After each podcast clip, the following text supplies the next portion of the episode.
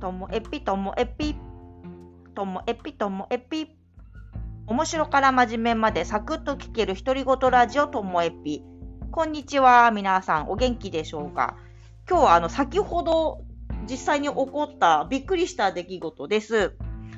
えっと私たちのあの エヌピーオー ではえっと、スタッフが、まあ、常駐しているわけではなくて、あのいない時間もあります。で、いない時間帯については、主に家にいる私のところに電話が転送されてきてるんで、今日の、まあ、夕方も私の、えー、このスマホに転送されてきてたんですね。なので、あのー、事務所からの電話番号が表示されたら、あ、転送かかってるなと思って出るわけなんですけど、そんな感じで今日も出ました。するとですね、この十勝でも割と大きめの病院の方からのお電話で、えっと、にがつ丸日にこう入院された〇〇さんがって言うんですよ。えーと思って、私も慌ててしまって、もしかしてこれって濃厚接触者の連絡なんじゃないのかなって思ったんです。でも電話切った後、後から考えれば、保健所からですよね、濃厚接触者の確認っていうのは。だから違うのは後でわかるけど、もうその場ではもうこちらは慌てちゃいまして、えー、と思って、よくよく話をこう聞いていくと、でもメモとか取りますよね。もう大事な話かもしれないと思って。で、あの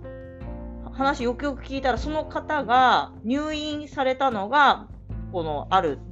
丸月丸日で、そしたらその時の飲んでる、もともと飲んでる薬についてお聞きしたくて、って言って。はぁと思ったんですけど。はい。なんか病院か薬局と間違えられてたんですね、結果。あの、言ったら私はまあ教育系の エヌピーオー なんですよって、子供向けのって言ったら、はぁってなって。今度は向こうの方が慌てちゃってね。病院の方の方が。じゃあちょっと電話番号確認させてくださいって言って、お互いこう電話番号を言い合ったんですけどね。同じ番号を言うんですよ。私もあの、あの相手の方も。だからもうそもそも、電話番号を調べる時点で、調べた人かメモした人かそれを引き継いだ人、誰かがこう間違っちゃったんでしょうね。でも確かにね、似てる番号で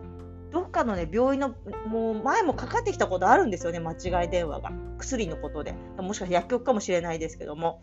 ということで最初は私が慌てて、途中から相手が慌ててね。でもこういうのを体験すると、その詐欺のお年寄りとかのね、あのさに向けての詐欺の電話がよくよく聞いたりニュースで見たら、そんなバカな話って思うのも、でもその時はもう慌てちゃって焦っちゃって信じ込んじゃうっていうのがなんか分かる気がしました。ちょっとぐらい辻褄が合わなくっても、ちょっとぐらい変でも、もう病院入院連絡っていうだけで、私がわーって一瞬でね、パニックになったように、ね、自分の息子が事故でお金があったら、もう他の情報入ってこなくなるのかなって思うと、いやー、気をつけないと。気をつけないとダメですよ。でね、私自身思うのは、電話でですね、ちょっと私はこう苦情の電話をしたいなっていう時、まあ、クレーマーってわけではないんですけど、これってどうなってんですかという電話をする時があるんですけど、そういう時はスマホはスピーカーにしていることがあります。そっちの方が熱くならないんですよね。冷静に喋ることができます。どうもね、受話器を握って喋ってるとなんか必死になってきちゃって、世界が狭くなってくるんですけど、スピーカーで話してる方が私は落ち着いて喋れるので、可能な限りスピーカーで話すようにしてます。でも本当、受話器持って話すことなんて最近ないんじゃないかな。親と喋るときも、あとは仲間からの電話も、どんなときも大抵周りがうるさくない限りはスピーカーで話してます。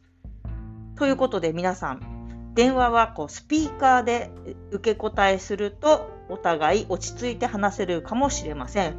なので